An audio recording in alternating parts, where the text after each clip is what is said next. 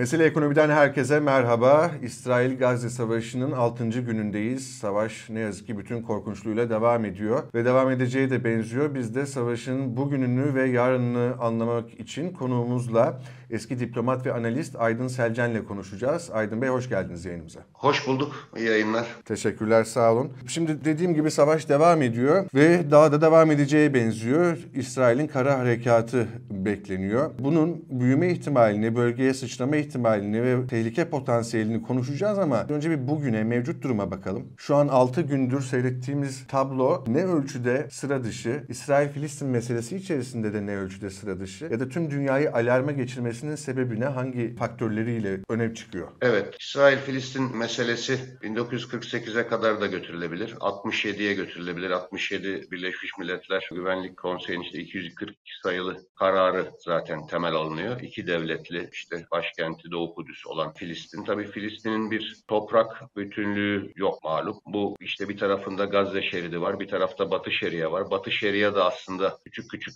bölgelere ayrılmış durumda. Bilebildiğim kadarıyla 25 veya 26 İsrail kontrol noktası var Batı Şeria'nın da içinde. Zaten oranın da şu an itibariyle olduğu gibi girişleri çıkışları dışarıya da yani Ürdün'e de bağlantısı İsrail kontrolünde. Zaten Gazze şeridi de bildiğiniz gibi işte 40 kilometre uzunluğunda 9-10 kilometre genişliğinde 365 kilometre yani alanı olan içinde de 2,5 milyona yakın nüfus olan bir yer. Bunun da zaten iki tarafı işte İsrail, bir tarafı deniz, güney tarafı da Mısır ki Mısır'ın da zaten 1987'de kurulup 2007'de biraz da zorla, biraz değil bayağı zorla aslında Gazze'nin yönetimini alan, Müslüman kardeşlerin de uzantısı olan bu anlamda Sünni İslam'a dayanıp ama arkasında Şii İslam, işte İran İslam Cumhuriyeti olan Hamas örgütü kontrol ediyor. Bunun şu andaki tepkilerden özellikle ABD'nin tepkisinden anlaşılacağı üzere aslında soğuk bir biçimde ulusal çıkarlar üzerinden bakıldığında bütün dünyanın diyelim buradaki önceliği ya da bu işin içinde olan işte ABD gibi, Batı, Avrupa Birliği gibi ya da bizim bölge ülkeleri de bunun Gazze ile İsrail arasında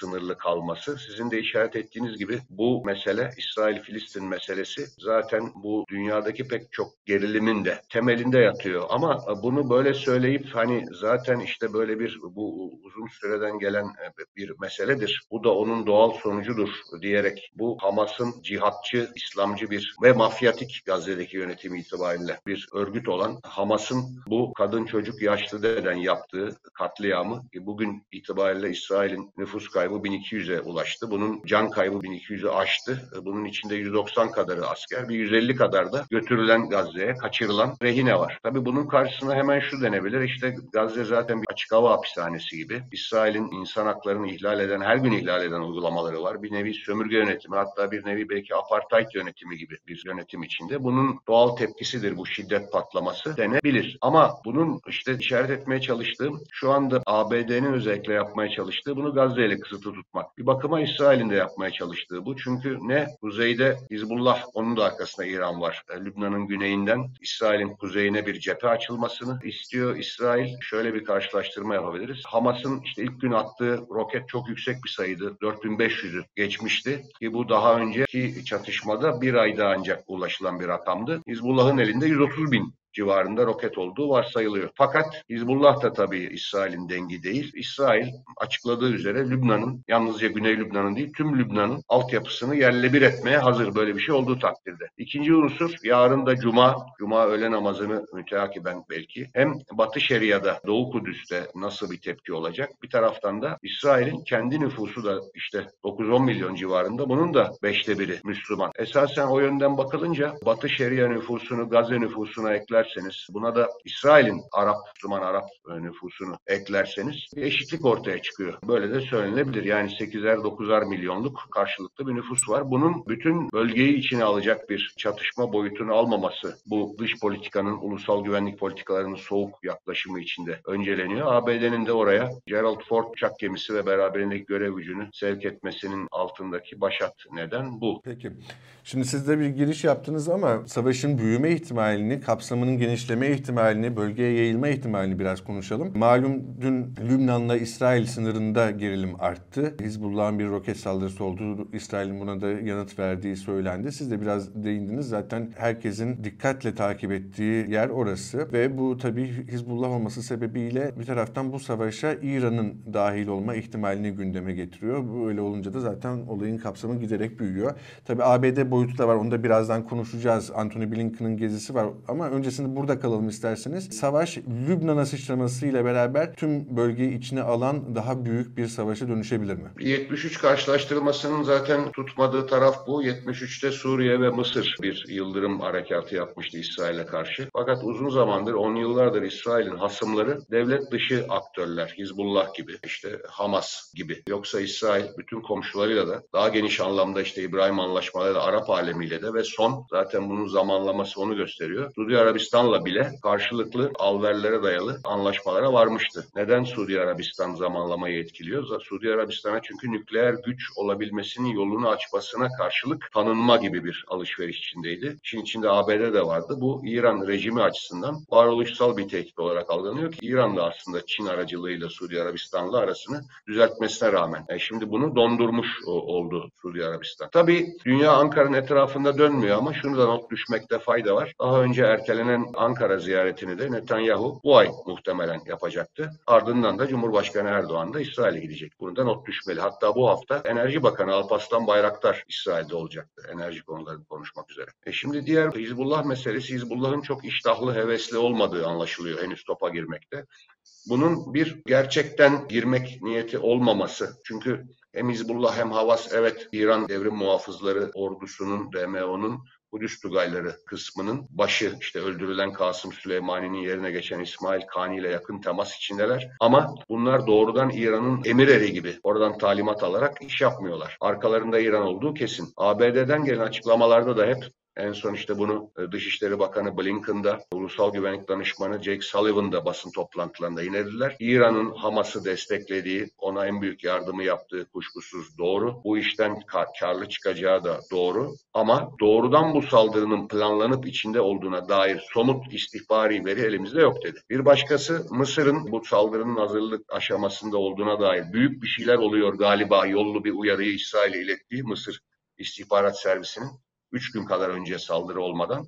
Bu da doğru. Joe Biden'ın da ABD başkanının da her kameralar önüne çıktığında ki Joe Biden da Netanyahu'ya en mesafeli duran ABD başkanıydı. Bu son sürümüyle Netanyahu demek lazım bu yeni kurduğu hükümetle. Üç kere konuştular bu olaydan sonra. Her seferinde sakın sakın işte İngilizce don't diye üçüncü taraflara, Hizbullah'a, İran'a sakın bu işe karışmayın dedi ve Gerald Ford uçak gemisi beraberindeki görev gücünü de ondan dolayı oraya sevk etti. Dün yaşanan olaylarda işte bir yine bu olayda sınır geçişi kullanmak için işte o parapant paraglider. O tip kuzeyden de Hizbullah unsurlarının e, İsrail'in kuzeyine indiğine dair bir bilgi paylaşıldı.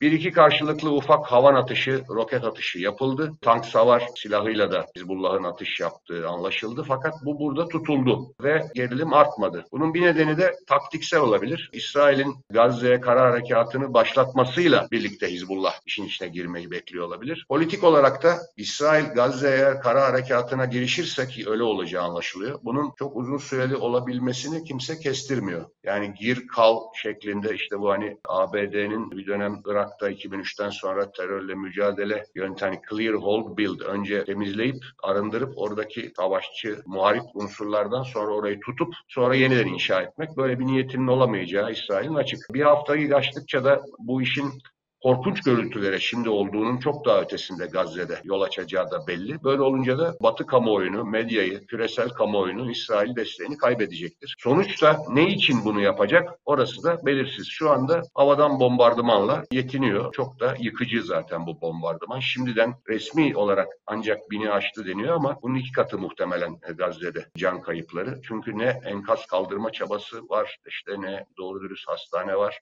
revir var falan o ayrı bir konu. Bunun yayılması bu anlamda şu aşamada henüz yayılacak gibi durmuyor ama işte İsrail'in bu Gazze yönelik harekatından çok korkunç resimler gelmeye arttıkça, süre uzadıkça ve bu müdahalenin şiddeti arttıkça kara harekatı başlarsa, başladıktan sonra tabii bu işin rengi değişebilecektir. Ama yine de şu an aşamada hani Orta Doğu'da bölgesel veya küresel güçlerin içine dahil olacağı bir savaş, gerçekten bir savaşın pek olası gözükmediği söylenebilir. ABD tarafına değindiniz siz de ama bugün daha önce de söylediğim gibi ABD Dışişleri Bakanı Antony Blinken İsrail'e gitti. Yarın da Mahmut Abbas'la görüşmesi bekleniyor. Tabii Hamas'tan bir yetkiliyle görüşmeyecek şu an için öyle bir plan yok. Mahmut Abbas'la görüşmesi nasıl bir sonuç doğurabilir sizce? Herhangi bir sonuç doğurabilir Yani mi? Hamas'ın böyle bir insanlık suçu denecek bir katliama işte imza attıktan sonra tabii ABD Dışişleri Bakanı'nın gidip orada Hamas yetkilileriyle temas etmesi düşünülemez. Mahmut Abbas 88 yaşında. Evet işte bu daha layık kanadı. Asıl Filistin Kurtuluş Örgütü'nün devamı işte El Fetih. Ama e, biliyorsunuz orada da 2006'dan bu yana seçim yapmıyor ve yolsuzluğa batmış bir yönetim. Neyi temsil ettiği de bu kadar genç bir nüfusta bu 88 yaşındaki Mahmut Abbas'ın oldukça tartışmalı.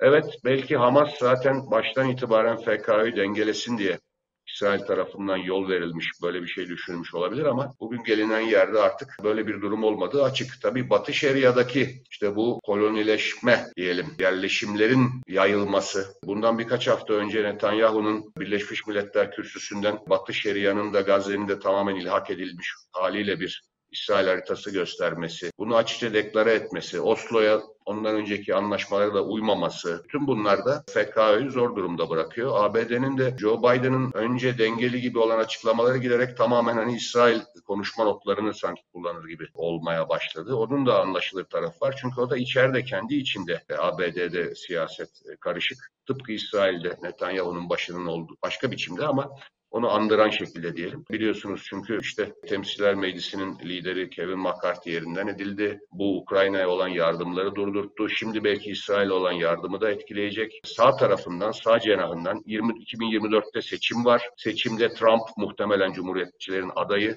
Çok ciddi kazanma şansı var. Burada Biden kendine yönelik eleştirileri göğüslemek zorunda sağ cenahından gelen. Onun arkasından konuşan işte ama Dışişleri Bakanı Blinken ve Ulusal Güvenlik Danışmanı Sullivan daha ayrıntılı, daha dengeli, derli toplu konuşmaya çalışarak işte İsrail'in de abluka gibi, topyekün abluka gibi sivilleri ayrım gözetmeksizin hani sivil savaşçı ayrımı gözetmeksizin bombardıman etmek gibi yöntemleri benimsemekten uzak tutmaya çalışıyor. Ha, ne kadar başarılı oldu derseniz şimdiye kadar çok değil ama Öbür türlü de yine dönüp dolaşıp oraya geliniyor. Hani peki ne amaçla Gazze? Yani Gazze'dekiler zaten 48'de bunun %75'i Gazze nüfusunun 48'de bugün İsrail olan Filistin'den sürülmüş kişiler.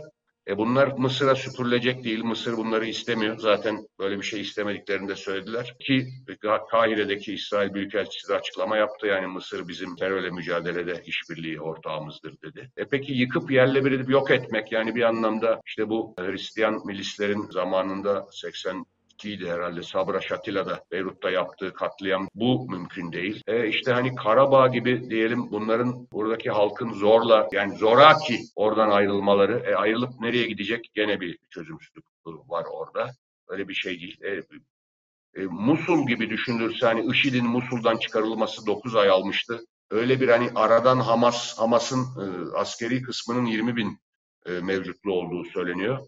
Bu nüfus da çok iç içe. Hamas bu şeyde yok. Kobane örneği veren askeri uzmanlar da var. Hani IŞİD'in Kobane'ye saldırıp YPG'nin direnmesi sonuçta Kobane'nin yerle bir olması ama işte IŞİD'in düşmemesi gibi. Doğrusu bunların hiçbiri tam olarak oturmuyor. Bütün bunlardan ötürü de aslında işin en korkuncu, belki henüz oraya gelmedik sizinle bu sohbetimizde ama dönüp dolaşıp bütün bu şiddete kan banyosuna rağmen karşılıklı buradan birkaç hafta, birkaç ay sonra eski tas eski hamam yani bu statükonun daha amiyane belki söylenmesi buraya geri gelinecek gibi duruyor. Ondan sonra olacaklar işte acaba Netanyahu hakkında tabii bir araştırma komisyonu İsrail'de kurulacak. Daha önce bunun örnekleri var. Sabra Şatila katliamı Ariel Sharon'u savunma bakanından etmişti. 73 Yom Kippur Savaşı Golda Meir gibi Netanyahu ile karşılaştırılamayacak tarihsel bir liderini koltuğundan etmişti. Bunun gibi bir sonucu Netanyahu için olacaktır. Ama bu bütün olup biten